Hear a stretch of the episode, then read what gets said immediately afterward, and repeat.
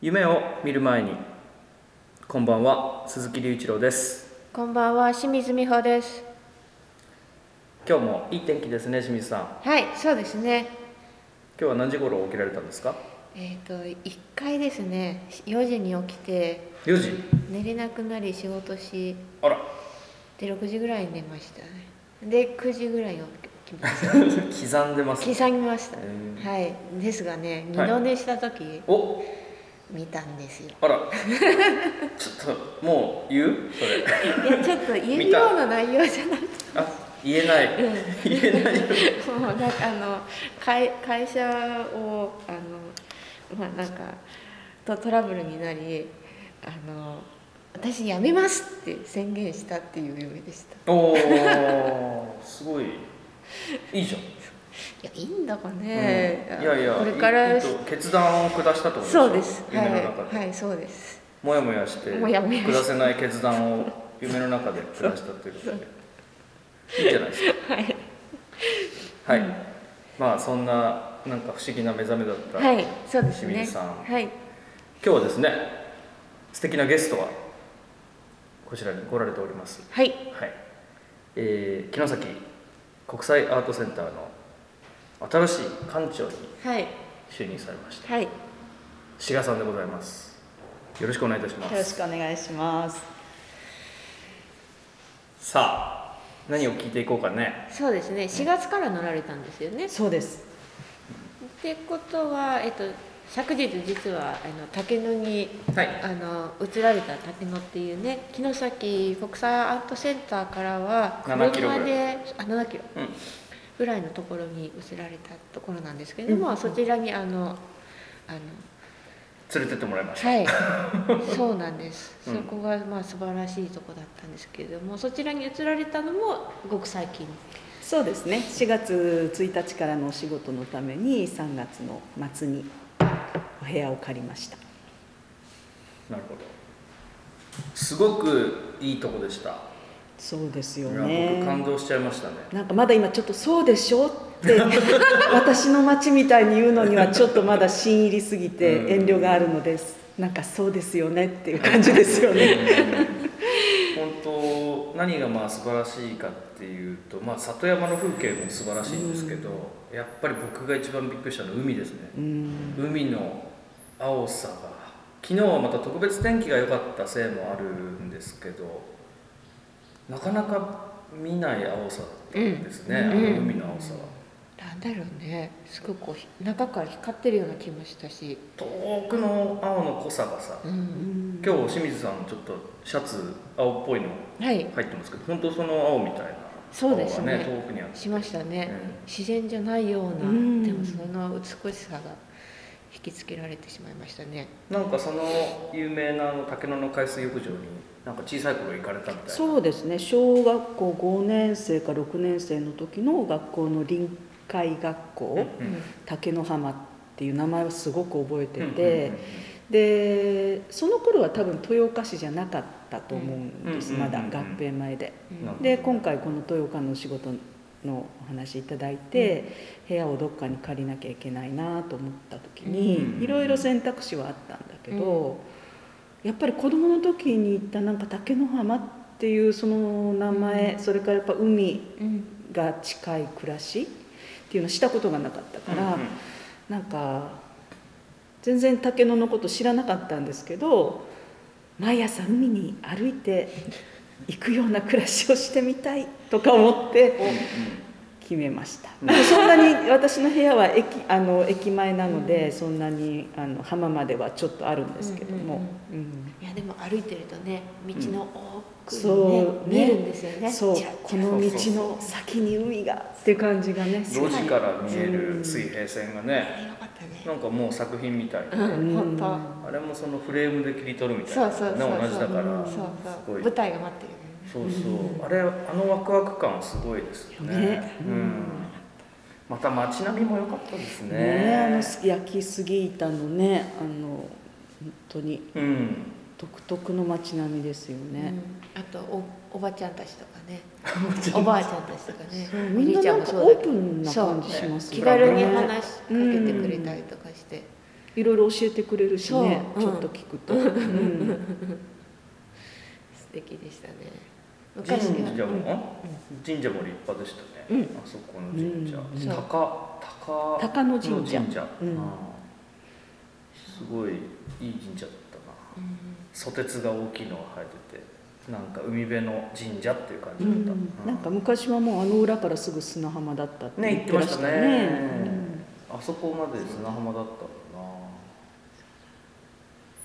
な海水浴のね時期は昔はすごくにぎわったっていう写真がいっぱい残ってましたそけうど、そう80年代でしたっけ、ねうんねえ、うえなんかおじさんがその頃は何やっても儲かったんだとか言ってたよね それそうそうそうそうそうもうだってあの電車から降りてる人がこのなんていうのボートを膨らました状態で降りてる写真が残ってうんて、臨時駅だからねそれは普段ない、あそうなんだ竹野のあの竹野浜の、えっと、もう少し西の霧浜っていうところは普段は駅はないけど海水浴のシーズンだけうん臨時に人を乗り降りさせてたらしいですなるほよどそれぐらいそれぐらい人人が来てたそういうことなんだ、がねうんすげえなまあそれぐらい海の素晴らしいはい竹のうんっていうゾーン、はい海も山も川もあはいるいいゾーンに引っ越されたということで、うんねはいえ楽しかった長い付き合いになりそうな予感ですねなんかね、そう本当に偶然の出会いみたいなものだと思うんですよね、ええそんなに知ってて調べて済んだわけじゃないから、うんうんうんうんでもなんかすごいプレゼントもらったような気分でねうん今すごく嬉しいですうーんまあ、たまたまたまたまなんですけどどういうきっかけで竹野に住もうかなと思ってあこのちあの周りの地域まをあ考え、一つはだからこのできるだけあんまりね、はい豊岡市も大きい市なのであのすごく遠くに住むのはちょっとできるだけまあここのアートセンターから近いところがいいなっていうのは一つありました、はいでもなかなかやっぱ城崎町の中はあの賃貸のうん、あの物件がそんなにはやっぱないってそうなん言われでてすいねて、うんじゃあ次に近いとこってどこって思ったらあ竹野だと思ってでうん地図を私結構地図を見るのが好きなんですけど、地図を見るとこの城崎国際アートセンターは城崎温泉の一番だから西の外れにあって、うんはい、あれここからなんか道くねくねくねって行ったらもう竹野じゃないのって思ってなんか竹野近いかもって思ったんですよ。うんそれでなんか不動産物件をこうあの調べるの大好きなので、うんもうすっごい早い時期から ネット検索してでもあんまりやっぱりそんなに一般の不動産屋さんで見られるような、うんあのお部屋は数がなくてはい一、つだけずっと空いてる部屋があって、はいなんかここかもと か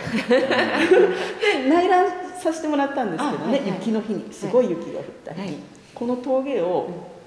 部屋を見て、うんこの峠を越えて、うんアートセンターまでの道をあの雪の日でも通れるから通ってもらったら、うんまあ、意外と除雪してよかったんですけど、うんうんそこに「芋地戻し峠」っていう峠なんですよ。うんうんあの鋳物をする人が、ちょっっとなんかこうすごいあの地震みたいなのがあって大きな岩が落ちるんじゃないかと思って驚いて逃げ帰ったみたいななんか伝説がある峠らしいんですけど「芋地戻し峠」って大きな看板が出てて私ちょっと地名フェチなんですよ。あのそれなんかこう言われがありそうな地名のところをなんかなんかすごくこうワクワクするのね、それでだからその部屋を見せてもらってアートセンターに来る峠でその看板を見た時にあもうここだわってこの この道を通って通勤するのはなんか絶対いいと思って。でなんかもう不動産屋さんに「なんでこんなここなんですかね?」とか言われたんですけどもう心は決まっていもたう決まっていた、うんここねって、そうんいいですね峠の名前が結構決め てかもと文字戻し峠ちょっとない名前でしないょすな,、んかありそう珍ですしいね、あと志賀直哉のうん桑の木そうですがありねましたよね、うんはいあの城崎二手に登場するあのイモリのシーンがありますけどね、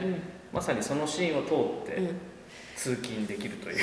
う、そ うねう文ん学的降りてみたんですけどそうですねね目印になるところに、うんうん、どのクワだろうと思いながらねやっぱりねもうちょっと後だったら葉っぱが出てればね、うんクワだって一発は分かるんだけどねどの木がその桑なのかが全然わからなかったね美 味しかったね小川が流れてうんるでもあの渓谷の部分はすごはいく綺麗でね、うん、うんうんなかなか良かったですよ、うん、写真撮りましたか、撮りました撮りましたえっとね、うん、この辺かなあ綺麗ですねねいい感じに撮ねってます、あ綺麗綺麗うんえこんな感じですね。うん、ーという竹の暮らしが始まうんりつつ、うんえー、と実は京都にも京都でしたっそうですけにうもんお住まいをはいまだ残していらはいっしゃはいるっていうのは、で半々、そうですね感三じです日かね半ずつうんうんどうですかその2拠点で暮らしたことは以前もあったんですいやあの初めてですね。うんあのそれはまあまあ一つは夫が向こうに住んでるっていうことありますけどもあの私ずっと大学生の時ぐらいからずっとこういう舞台芸術のこういう企画制作の仕事をしてきたんだけども、40代の半ばぐらいの時にあの友人が、えっと、A レースっていうあの筋萎縮性側索硬化症っていう、まあ、あの原因も治療法もわからない、しうん、と病気になっちゃってもうあっという間にこう自分で何もできなくなる病気なんですよね。はいでそのうんとまあ、すごい難しい病気で、なかなか病院で置いてくれるとこもないし、ご家族で介護するのはちょっと難しい状況があって、その友人をあの全然福祉とかあのその介護とか看護とかっていうのをやったことのない役者とかダンサーとかそういう友人がヘルパーの資格を取って24時間彼は一人暮らしをしてあそうなあんですかの生活をこう支えるっていうのをもうここかれこれ10 10もう5年弱ぐらいやってるんですよ。うん、それでその彼がまあ病院を出て一人暮らしする時に一応家族代わりうんうんにうん一応責任持ちますっていうことでそのプロジェクトを始めたので、まあ、私が別に実際あの何曜日の何時から何時介護に入らなくてももう実際には回ってるんだけど、はいまあ、一応その、ね、家族代わりでっていうことで引き受けたことなのでやっぱそれはもう絶対続けることなので、今回のこの城崎のお仕事を受ける時も、えっと、そそのこととあのなんていうか兼業両方うんうんやらせていただけるんだったらっていうことでお受けしたので、うんなのでまあそれもあってあの京都は家を残したまま行ったり来たりすると。ううんっていうん感じなんですよそう、そのプロジェクトの記事を僕読んうで、うんすごいいろいろ考えましたね。うんうんいい記事だったんです。あ本当に NHK のやつかな。あそうあー、んそうかそうか、はいうんなんかねあのあ私も全然自分の周りにあんまりその介護が必要な人がいなかったりあのおじいちゃんおばあちゃんとかも別に一緒に住んでなかったからあまりその人を介護するみたいなことが身近に全然なかったんですよ、でその友人っていうのもすっごい親しい親友みたいな友人だったわけでもなくて、うんあの指圧の先生で、はい指圧の治療師をしていて、はいであのお世話になってたんだけども、すごく劇場にもよく来てくれて、はい私がプロデュースしたダンス公演なんかにすごい鋭い批評をこうさらっと書き残して帰るような、まあちょっとそういう友人でだったんですよ。でもなんかねそのすごいその友人がその病気になってこうみるみる体が衰えていくのをなんか見た時にねなんかなんかムクムクっとこう 動かされるものがあって、うん、普通だとこう1回お見舞いに行くともうやっぱあまりにも重たい病気の人のお見舞いって2回目以降ってちょっと。そうですね。ね、自分に役割がないとい行くのちょっとためらうじゃないですか。でまあ私もそうだったんだけどその支援する会みたいなの作りましょうみたいなことを言ってくれた人がいて、まあ、そんなんであのちょっとボランティアでみんな日替わりでシフト組んでこうマッサージしたりとかするようなことを入院生活の間してたんですね。でまあ、そんなことをしながら3年ぐらいこう経っていく中でやっぱだんだんもうあの病院ももうあまりにも重たすぎる人って病院にいられないんですよ。うんそれで結局もう転院先も難しいしこのまま病院を転々としてても希望がないしねっていう感じでまあその一人暮らしするやり方があるよっていうのを教えてくれる人がいてそれで治療師だったからう周りにその京都だしうんフリーター的な生き方をしてるアーティストがやっぱりたくさんいたので、あのダンサーとかね、だからその人たちがみんなあのただ単にお金と時間を交換するようなバイトをするよりも、もしこの仕事をヘルパーの仕事をすればやっぱりお金を得ながら仕事としてその介護に当たるっていうことでもっといろいろ考えるじゃないですかやっぱりその体のこととか、なんか人の生き死にのこととかね、なんかいいんじゃないかなと思ったら結構やってくれる人たちがいて。うんでまあ、でもすごくやっぱりそういう珍しい取り組みだったから、かなりいろいろと取材されたりしてそうですかん、なんかやっぱりほら専門的なことなんじゃないかなと思いませんか介護とか、はいはいすごく思いまうん、す、でましてやそういう難病の人で本当にあの最重度と言われる状態の人だし、あとはねあの医療的ケアっていう言葉があって、はい家族はやってもいいんだけど、ヘルパーには許されてなくて、うんお医者さんとか看護師さんしかできない処置っていうのがあるんですよ。なんか例えば痰を吸引するとか、うんうんうんあの胃ろうって言って、お腹に開けた管からこう栄養剤を流し込むみたいな、注う入するん、ことは家族はやってもいいけど、あのヘルパーにはできなくて。っていういうことでなかなか病院から出られなかったり家族がもうあのつきっきりになっちゃったりっていう問題が当時はまだあったのでね、すごい難しいって言われてたんだけどでも実際やり始めるともちろんあのお医者さんも看護師さんも前に、ね、あの関わってるけれども、素人の私たちでも慣れればできるっていう、へえ、うん、だからそうするとうんなんかすごく可能性が広がるじゃないですか、うんあのすごくそういう重たい病気になっちゃったらもう今までの生活全部捨ててうん病院にいなきゃいけないのかなとか、うん施設に入んなきゃいけないのかなとかっていうイメージしかなかった私もなかったけれども、実際「いや一人暮らしできるよ」って言ってくれた人がいて、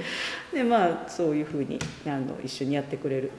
ヘルパーになってくれる人たちもいたのでね。うん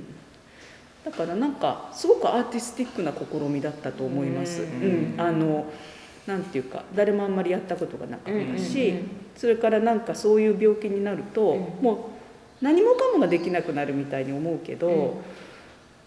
なんていうかな変えられることと変えられないことっていうのがやっぱあるんですね。そなるほのど病気は治らないし、はい治療法もわからないっていうここはもう受け入れざるを得ない部分、はいだけど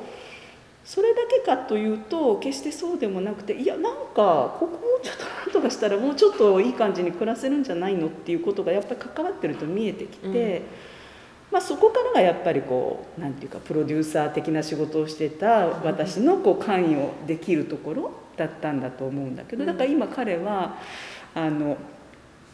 京都のはい古い町屋を改造した家に住んでるんですけどそれは西陣織の職工さんの工房と住居が一緒になった織屋建てっていう古いスタイルの町屋なんですね、でだから奥に昔は土間で大きなこう食器お織り織り機を入れてた工房があって手前の小さいスペースがそのプライベートスペースなんですよでそのプライベートスペースで彼は暮らしてて奥の工房はダンスの稽古場にしてるんですね、うんでだからヘルパーやってるダンサーの人がそこで稽古をするっていう、なるほどうん、感じにしていへて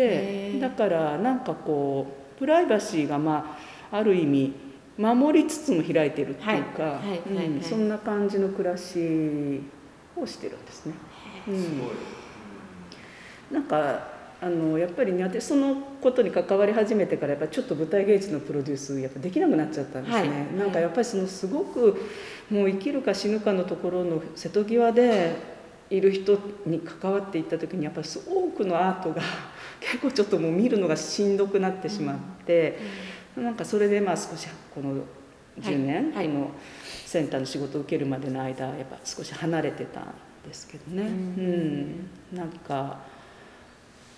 そうだからまた戻ってくると思ってなか思っったてなかったうんうんでもまあそういった経験がね何かしら戻ってできた時にそうです反映されねたり新しい視点が生まれてそうくでるのすかもしねれなないんかあのーなんていうのかな健康で元気である程度恵まれた時しか芸術に関われないとか、うん芸術を見に行ったりとかできないっていうのはなんかやっぱりちょっと違うなっていうか、あの今元気で恵まれてるから芸術活動できてるうんうんうんみたいなことだとちょっとやっぱ残念じゃないですか、うんうんまあ、事実はいろいろあるし、うんそこまあそれはそれは観客にとってもそうだと思うんだけど、なんかこうその辺のことをやっぱ考えたいなっていうか、うん、あのやっぱり生きてる以上死ぬまでは生きてるからね。うんうんあのたとえ病気になったりとか、障害を負ったりしたとしても、うん、なんかアーティスティックにっていうかそのクリエイティブに生きるっていうか、別になんか作品を作るっていうことがクリエイティブっていうことじゃなくて、うんうんやっぱり彼なんかを見てると、うん生活をこうちゃんと立ち上げて継続していくことの中にやっぱりクリエイティブさが必要っていうか、あの常識にとらわれないとか、前例がないからといって諦めないとか、うんうんなんかそういうふうなことはすごくこの間すごく感じましたね。うんうんそうだって最初はもう私なんて舞台の仕事離れたら何にも職能ないのかなと思いましたもん舞台芸術プロデューサーなんて劇場で仕事しなかったら何にもできない人なのかなって最初の頃やっぱ思ったし、うん周りはやっぱお医者さんとか看護師さんとかっていううんすごくはっきりとした専門性を持ったうんうん人たちばっかりがこううん囲んでて、なんかその中で私たちこのアートに関わってきた人間は何ができるんだろうってうん初期の頃思ってましたはいはいはねいでもだんだんある時からいやいやもうこの生活そのものをもうアートプロジェクトと思ってやればいいじゃんっていう感じでなんかこう割とそういうのちょっと意識するようになったうんうんうんなううんんまあ、解決にがの糸口がなさそうなことでもうん取り組めるのが後でもあるかそうなと思ですよねそのちょっとこう角度を変えてみるだけで、うんね時間かけてもうんいいし、うん、そうで、うん答えは一つじゃないし、思わぬことがねやってるうちに見えてきたりとか、うんなんかそういうことはすごくこの間感じさせてもらいましたね。ううんんなるすごい話ですねほどねうんいやでも誰にでも起起きうることだからね、はいはいなんかそうですねそう私だって明日どうなるかわかんないしっうんていう,、そう年い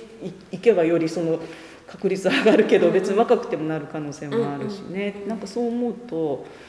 とにかく元気で恵まれてるからアートがやれるんだよっていうようなことではない,、ないというふうに、うんうんうんううんん考えたかったっていうそうですねうんすごい大事な考え方の気がすうる、うんんまたこうなんていうかこうコミュニティというかね、うんうんうんグループがうん形成されて、うん支え合ってるっていうのがね、そうですいいですねねそううんだからなんかそうねフェイスブックとかでちょっとこのうん今豊岡に来た私も今ね、はいい、ろいろ観光客的にもいろいろああ竹の海が綺麗とか ね、伊豆市の街が素敵とかいうのすごくフェイスブックで発信してるのも、うんやっぱり私のフェイスブックにつながってる人の中には、ALS で病院にいらっしゃる方もあるし、うんやっぱりそうそう自由には出歩けない方っていうのももちろん読んでくださってたりするので。うんまあ、少しでもなんかあこんな風景のとこがあるのかとかね、うん旅をしてる気分だったりうんそうそうちょっとでももしあの思ってもらえたらいいいなっていうような、そうですねん気持ちもすごくあっうんて、だからあのあのフェイスブック豊岡の住んでる豊岡市の人も見てるし、うん全然豊岡に来たことのない人も見てるしそのむ昔ながらの舞台芸術の関係の人も見てるけど ALS であの、うんなかなか外に出ることが叶わないような人も見てるっていうね、なんかそんな感じなので、うんすごくやっぱりそのいろんな人が読んでるっていうことをやっぱ意識うんして発信してる感じはありますよね。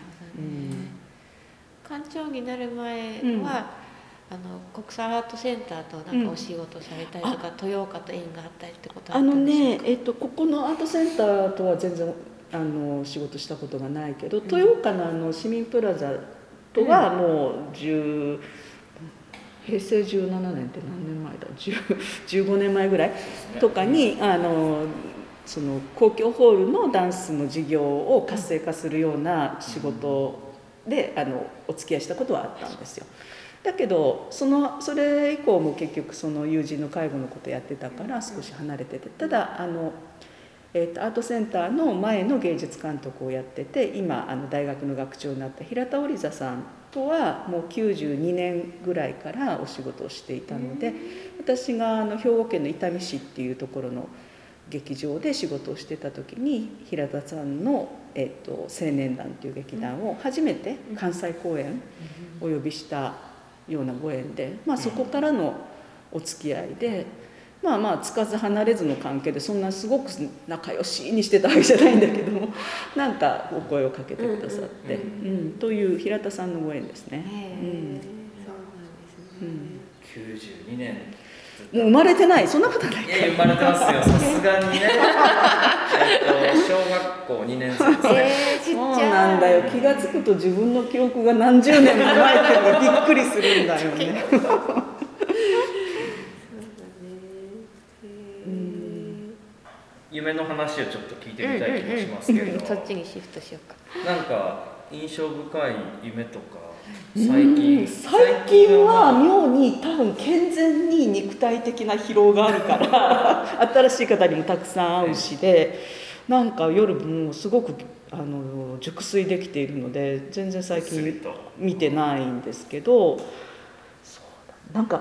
おかしいんですけど私の夫は三階塾っていう舞踏のグループに所属していて、あのまあ、知らない方のために言うと男性ばっかりの舞踏のグループで白塗り頭を剃って全身白いおしろいを塗塗ってるようなスタイルのやつなんですよ。それのなぜか私が三階塾の舞台に出なくちゃいけないのにでもそのだまず女だしまず女だしもちろん振り付けも分かんないのに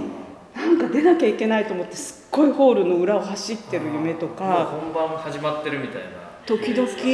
見てなんで私が3回塾に出ることは絶対にないのにっていう夢はでも何度かえ白塗りだったんですか乗ってないんだと思うん だよだからとにかく全然状況は整ってないんだけど、うんでもそれでもなんか行かなきゃいけないみたいはないそう夢は何何度か見たことがあるのかなでもそんな近しい存在だったらね自分も舞台に乗ってるような気いや分でい いつも見ていらっしゃるとかわからない なんだろうもうもう私一番最初の舞台との関わりは子供の時から二十歳ぐらいまでバレエをやってたので、なんか多分なんかその舞台に出るのに間に合わないとか、うんあの振り付けを覚えてないとか衣装がないとか、うんそのタイプの夢はまあ割かし一つのパターンとしてあるんだけあーどある時からその3回塾行ってなきゃいけないのにっていう。それに変わっちゃったそうありえないパターンが面出白い現してきたっていうのはありますね面白いですね面白い、ううんん みんなでもやっぱり間に合わないっていう夢は皆さんのねうん夢の話聞いてるとみんなやっぱりみんな見てるんですね飛行機に間に合わないとか、そうやっぱりだからそういう時のストレスってきっと大きいんでしょうね残ってるってことですよ それでねもう刻まれちゃっててうんその感覚はもうそれでしかないみたいなそれがいろんなパターンに置き換わってるだけでそあうっだねてシチュエーションがねそうですねね清水さんはね飛行機に乗り遅れるそうばっか見てよたしくありますねよくでもほとんど乗り遅れたことなんかないでしょいやーギリギリのギリギリのすごいなんかもうみんな睨まれながら乗ったことがありますああそうだうんりまあすとなんかこうどことも知らない夢の中に何度か登場するある街みたいなのって時々ある、うん、もう最近あんまり見ないけどなんどこなのかわかんないんだけ日ど本とかなんかうんなんかよくわかんないそう別にどこかすごく外国っぽい場所でもないんだけど、うん、へー何されるんですかそこでいやなんかね人はいないんだよねへ人はいないんだけどあのなんか昔ね子供のあのさっき指名フェチって言ったけど、あの子供の児童書とかのこうと本のページ開けたところになんかあの、うん、なんだろうムーミン谷の地図とかあ手る書きの地図が書いてあるような本あるじゃないですか、うんなんかああいうのが割と子供の時から好きでなんかねそれが立体になったような感じのイメージなんですよだから知らない街なのでも何そかれ最高に楽しいんじゃないですかななんかでも不安感を伴う夢ではあるそうなんだうん、楽しいとか人がいるとかそういう感じじゃなくてなんか知らないところに知らない迷い込んだみたいなそうそうそう感じですかうん、っていう夢は時々見る見るかな。はへあいいですねなんとかーうんうん、覚小さい頃よく見た夢とか覚えてますえてないうん。だって小さい頃なんてもう何十年もいやいやいやもうね。くなんか空飛ぶ夢とかねねそうだいい話は聞いねて落ちる夢とかうん空飛ぶ夢とかねそうだねよそうねくあとねレンちゃんみたいに車小学生なのに車に乗ってるみたいなあそういうのあるよね、うん絶対できないようなことをこううね、んうんやっぱりでもきっとお母さんお父さんが車に乗っうんた時の多分記憶でうん、それが夢に出てくるけど多分ふと気づくんでしょうね自分運転で きないねそうそうそうどうしようそうそうそう面白いねうん俺も見てたしなサイドブレーキを一生懸命引いてるおブレーキ届かないから届かないかあサイドブレーキを引くそっかすごい現実的な判断だな我ながらねそうだねえそっかそっかいやいやあそうそうあとねもうもう今ないのにあのダイヤル式の電話うんダイヤル式の電話わかをんないわかるわかるうんなんかダイヤル式の電話とかその後出てきたこうプッシはュい式のこう数字のはいねあれをなんか押すとか回そうとして電話をかけようとするんだけど何度やっても手が滑るみたいな夢はもう今そんな電話ないのになんかわりかしそのイメージは身近にあるかも面し白いどこにかけようとしてるんでしょうれない。わかねんないんだよ全わかんない然。うんでもなんかかけなきゃってなってそうでかけられないっていう感じ。おやるべきことをやらないで後回しにする人生が 反映してる感じかなと思うんだけどーちゃんと分析してるんですねなんとなく自分の癖がね、うんうんうん最近多分健全に生活してるからそういう夢はうんうん見なうんうくんなる面白いほどねなんかねコロナ禍でパンデミックドリームっていうのが話が出た時もね、うんやはりこう家にここ閉じこもってしまう暮らしだったから、うん刺激がなくって、うんみんな悪夢を始めちゃったみたいな現象のことを言うんですけれども、うんやはりこう刺激があるとうね、ん、そうくす健全に体がやっぱり疲れるとちゃんと寝られるってそうでいうすね感じ、うん寝れますよねそうですね温泉効果もあるしね、そうですうよん温泉入ってるからね確かに本当毎日ぐっすりですもんね僕も、やっぱり温泉すごいなと思うん適度に体を疲れさせてくう、うれんある癒しながらも癒しな疲がれらさせてくれる、そう例えばだから毎日たくさん新しい方と会って結構頭パンパンと思ってもなんかこう温泉に入ってちょっともうかなり長く入るともうそれはなんか全部こそうですね、うねうんリフレッシュする感じですよね。うんまあ、汗をかくっていうのはすごい大事なんだうとうんん循環を促すうんん、ですそかうね、そうそう流れるそれでいい水飲めばねなるほどいいですねいいですよ最高、最高ですよ最高温泉うん、いいねいやこっちでの暮らしいいですもねう帰りたくないでしょそうなんですねえちょっとなんか就職先を探して 帰ろうかないっぱいあるんじゃないいいっぱいいるかなっぱいあるよ、まあそうですね写真をね写需要があり真もそうあるですし、ね飲食もできるしそうだねそうだよ何でもできるできるよミュージシャンとしてもいいんじゃないそうだね素晴らしいうん流し夜は流流しでしてそう一日の中で昼いはろちょっんなと料理作ってそうそうそうすごいね滞在アーティストから移住者が出たりするのね素晴らしい、まだ出てないんですけどねないのかいそうですけど滞在ねしてた人でいるのかな一人二人いるよね多分平田さんがまあまあ電そう話ですずねっと立ってる芸術監督そう芸術がね移住だかなんらかねねすごいそこをじゃあ追いかけようかな竹野もあるしねもういや竹の実本当感じちゃったなうんどこもかしこも素晴らしいんですけど昨日のたちょっと竹の衝撃だったな、うんそう私も何回か滞在させていただいてるけど車はなかったからうんうん全然もううん見え方が変わったっていうそうねやっぱ豊岡で車がないっていうとすごく行ける範囲がねそう車なくて1か月とか滞在してたからもうこのこの辺しかいなかった自転車で頑張って行けるところをなんかぐるぐるぐる面白いねそれも、うんそれはそれでねそいれろはんな深コミュニティを深そうそうそうあうんこっち行き止まりみたいな、だんだん頭のそ中にの割にはあんまり僕に教えてくれないですよね どこどこに何があるとかこれからこれからこれからもうもうもう帰る日になっちゃうけどもう すぐまあほらあのね運転していただいたりとかね、ええちょっとそういう機会が多かったから今回はじゃあすごくねあっちこっちそうなんです、うん見たからそうなんですまあこのプロジェクトの案うをん出した時も、まあ、そういうことができたらいいなっていう気持ちがすごく強くて、うんんちょっとこう広域を見たいうんうんもっと人に会いたいとか、うんでも城崎のことを分かるにはちょっと大きく地域を見た方がうん逆に分かるんじゃないあかあってそういうかのがあもっしてれないなんかね、うんすごくやっぱ特別な不思議な街ですね、うんううんんやっぱり城崎温泉街だけだとうん東京との比較しかなくって、うんうんうんねちょっとしたこう峠を越えた先の世界とか、ううんんうんその感覚がなかったりとかううもんあったので、いやなんだかはい今日も面白いお話が楽しい時間をありがとうごこざいんまなすんでよかったんでしいょやうすごいちょっとやっぱり考えさせられるお話でしたね、うんうんやっぱりそのこの15年ぐらいそのはい、関わってらっしゃるうん人が、はいそこからここへねつながってくるのは、まあそうだ不思議ね。しなんかやっぱ私も都会しか知らないんですよ。うんだからとあの生まれも育ちも結局住んだところが団地とかあのそれこそ団地がたくさんね建った昭和3040年代とかのそういうとこからこう山を崩した新興住宅地とか、うんそういうとこでしか住んだことがないからこうまあカントリーサイドっていうこともあるし、はいその土地のね歴史が深いところとかっていうのに興味があったしあの一旦その舞台芸術都会でやる舞台芸術の仕事になんかやっぱりちょっと行き詰まり感を感じた、うんだけど、なんかこの豊岡の話もらった時にやっぱり人の暮らしが近いじゃないですか、みんな別に劇場ありきの暮らしなんかしてないし。いうん都会のようにこう劇場に行く習慣を持ってる人がたくさんいる場所じゃないから、逆に、なんかもっと人のこう暮らしとこうグッとつながれるような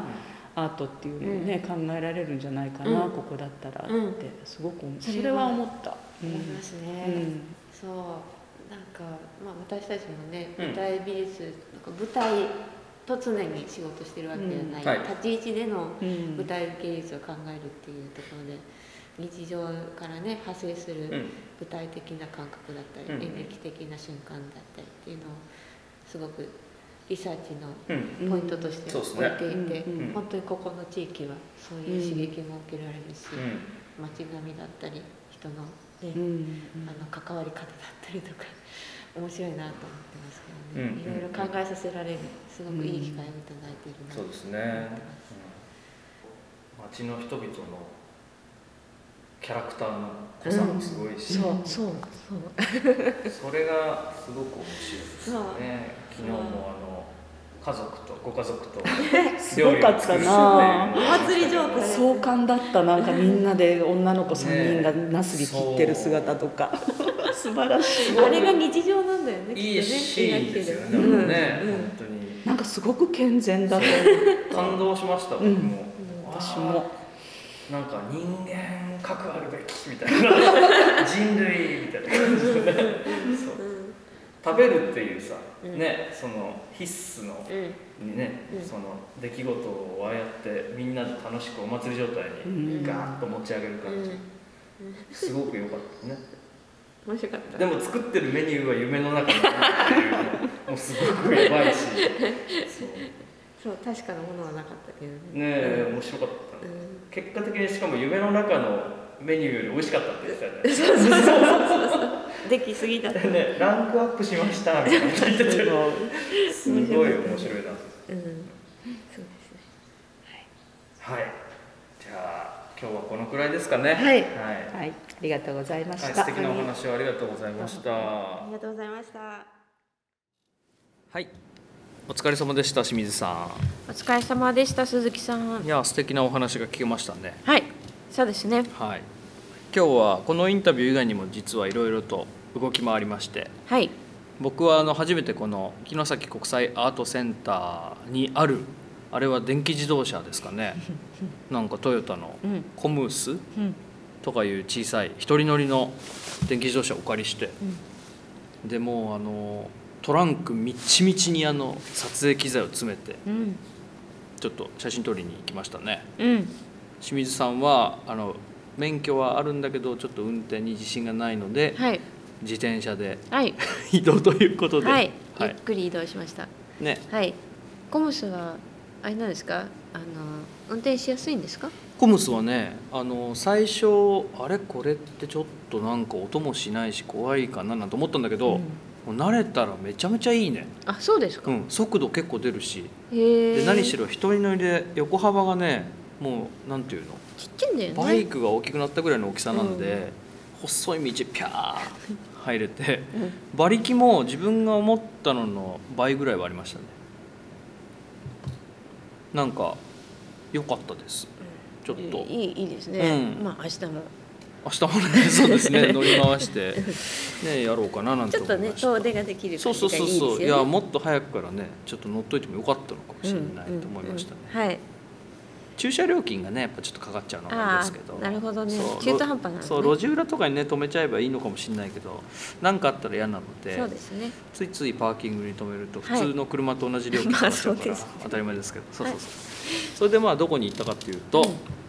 まずはね丸山川はいこの城崎の地域を悠々と流れている大きな川がございますけどはい、そこと山の景色をちょっと最初うん、なんかまあ僕が何度かねあのこっちに来てから車であの辺通りましたけど、うんすごくいい景色だなと思っうんうんうんてなんか舞台のかき割りのようなというかね、うんうん空と山と川っていう、うん、シンプルだしね。そうそう非常にシンプルで分かりやすい、うん今日は天気も良かったし、うん、でもずーっと見ていられるようなうん、景色ですね。ねな山のね色合いも、そうなんですよ今の時期がねその本当季節の変わり目なんで全てのなんか色があるみたいな感じのねいい感じでしたよね、うん、よかった。そこ行ったしあとそうだお宿お宿ねねえすごいえっ、と三国屋さんはいと椿の旅館はい。あのなんでその2つの旅館にこうしかもアポなしでね あのちょっと飛び込みで、 はいあのピンポンしたんですけど、はい。なんでかっていうと優しい方々はいで皆さん、ありがとうございますこれ理由があっ。てあの僕のあの友人であり、まあ、一緒に仕事をしたりしている、まあ、デザイナーの川村忠夫さんという方がいるんですけど、その川村君の学生時代のうんまあ後輩うんや先輩にあたる方々がうんそちらの旅館を経営されてるすごいね。ねえうんでそれでなんか話を聞いてったらねその旅館の先代のお父さんもうん同じ学生学校学校で、うみたいなつながりがあるみたいで、うんすごいん。濃い、みんな同じ名簿にね、そ載うっているそうっていそうう。そう 卒業名簿出してきてね「ああこれか川村君は」とか言って言い出して面白かったけど、うんそういい旅館でしたねいやよかったねえなんかやっぱ旅館によって全然違うんですね違う個性がすごいありますねもうすごく新しくて和洋折衷のねね、はい三国屋さんは、うんうんはい、そしてレストランではなんかステーキ 牛をなんか1頭買っているという、うんうなんんか自慢の、うんねトロフィーがいっぱいあっていやる美味しそうだったううんんこだわりポイントがねそれぞれ旅館で違ってねうん面白いですね、本当によかったそうでまああのちょっと、まあ、城崎温泉街にはこうに流れる川があるんですけど、まあ、そこでもちょっとね撮影をそうです鈴ね木さんは橋の上うかん、はらいそうですそうで柳のす垂れる風景を撮ったりとか、もう本当ザ・城崎っていう感じの景色がやっぱり一枚欲しいなと思ってうん橋の上から、うんあの川とうん両脇にこう宿が並んでる景色あと柳の木がねうん綺麗になってて、それをまあ広角のレンズで、うん大判カメラでうんパシャシャとうん撮りました、うんかなり目立ってましたね目立ってたねねなんかあの通りがかり の若者たちが「言っかてったよねこいい!」とかって言ってるそうのだろうって思いながらそうそう気持ちいいですよねああいうのねそううんであそこがまあある意味表舞台のような、うんうんねうん顔のとこなんですけど、はいちょっと路地裏も歩いてみましたね、面白かった路地裏も、うん、スナックが見えてきたりとうか、ん、なんかあのね土蔵が突然現あれりたまりしねたね全然なんか朽ちそうな土蔵なのに手前には花壇ちゃんとなんか花が植えられたりしててうんうんうんうんすごい不思議だったな、うんうんまあ、旅館のね裏側がうん楽屋のようなそうですとこねろが見えるっていうのも面白いところどこにですつねながるのかわかんない階段がいきなりあったりね、うん、面白かった、ありましでその後極楽寺かそうですねお寺をちょっと見に行って、はいでその脇にある本当ねはねあうんあの極楽寺さんの横の子ども園でしたっうんけ、あそこで去年ワークショップをうね、んうんうんやろうなんて話も出てたんですよね、うんうんいややりたかったなそうですねそのワークショップはねもう結構いい感じになる予定だったんだけどねかなりね子供たちとお昼寝をして夢を見ちゃおうみたい な狂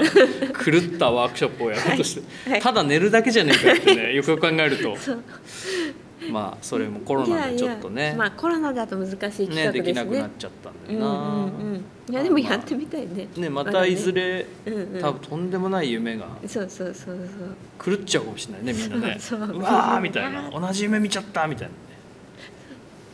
そうそう、うんまあいつかやりましょうはいうんでその脇のなんていうの道をなんかトレッキングロードみたいなのがね、はいあってずんずくずんずく上がっていってみ結たら、構な山道だったね、うん正直ね俺清水さんが先にヒャヒャって登っちゃったじゃん、俺正直登りたくなかったのえー、そうなもうの疲れちゃって疲れちゃった、うんご めんね大判カメラ機材が重いんで、はいあれ持って歩いてたら疲れちゃすいまっせてんしかも喉カラカラだったしあそうちょっとめまいがしてあれこれあんまりこれ登って途中で上具合悪くなったら困るななんて思ってたんだけあど本まあいけるかななんて、うんうん結果的にはあの山の方で水が湧いててそれをペロペロ舐めて復活しましたけどね、うんよかったですうんその辺パシャリと撮ってその辺も、いいまあ、感じでしたよあそうなのここうねピャあ俺が一生懸命ーそうあの水飲んでるところそうそうあそうなのそれは気づかれないぐらい俺喉乾いてたマジで死ぬって思いながら水飲んでた、そううんで降りてきてまあ帰ってきたんですけどねはいまだ今日はでもこれからもう一ついやー二つぐらいタスクがねありますねあるからねうんまだまだですねはい今日のラジオも作んなきゃいけないし、はいうん大変ですねねいや楽しいけど大変ですね、はいはいあとまあビッグニュースとしてはえあのあれですね滞在をちょっと一日延期することにしましたまあでもオフィシャルよりかなり延期なんですけどねそうなんですよそもそもね12日あれ本当は13日だから12日に帰る予定だった、うん2日延ばしたのか、うんうんうん結果3日延ばすことになりました あのタスクが終わらないのではいはいはいそのままなんか1日ずつ伸ば して気がついたら40年いましたみたいなはい住み住 み込みっていう感じになるかもしれないですね。はいまあそれぐらい気に入ってて、はい毎日新しい出会いもあるし、ね、うん、本当です新しい風景にも出会ってうん、すごく刺激になってます、そうかなんか新しい人に立て続けに出会ったから疲れてるのかな、うんうん今う日ん、なんか今までと違う質の疲れがうん体にあるな、うんうんうんはいそうね、うんいやでも皆さん温かく迎えてくださって優しかった皆さんいや私うんだってカニせんべいかなんかくれたよねそう最後ね別れ際にね優しいなんかあのしかもさおじいさんの書いたお地蔵さんのカードみたいなのもくれたじゃん、うんすごいあれなんてやつもらったの清水さんは私なんだっなんかメッセージが書いてありましたよねそのカードけに見るなんとかなるあなんとかなるしかも着てる服の色がなんか清水さんの服みた いねおじさんうの、んなんとかななるんかえ鈴木さんは僕はねえーっと、確かねかなりこう選ぶカードで性格が分かってしまうようなふ不思議僕なはねあるがままあるかも頭の赤いお地蔵さんの絵ですねあ緑着てるよ緑着て本当だおあおおえ着てる服で選んじゃってるのもしかして単純潜在的的 にやばいね疲れてたのかもしれない出たかも、ううんん、まあそんなこんなで、はい今日も楽しい一日でございました、はい今日もねお聞きくださりありがとうございましあたりがとうございました今日はですね、えー昨日、えー行った竹野の浜はいで清水さんが採集してくれた海のフィールドレコーディンはいグを聞きながらゆっくりお休みいただければと思いますはいそれでは本日もお聞きくださりありがとうございました良い夢をおやすみなさいおやすみなさい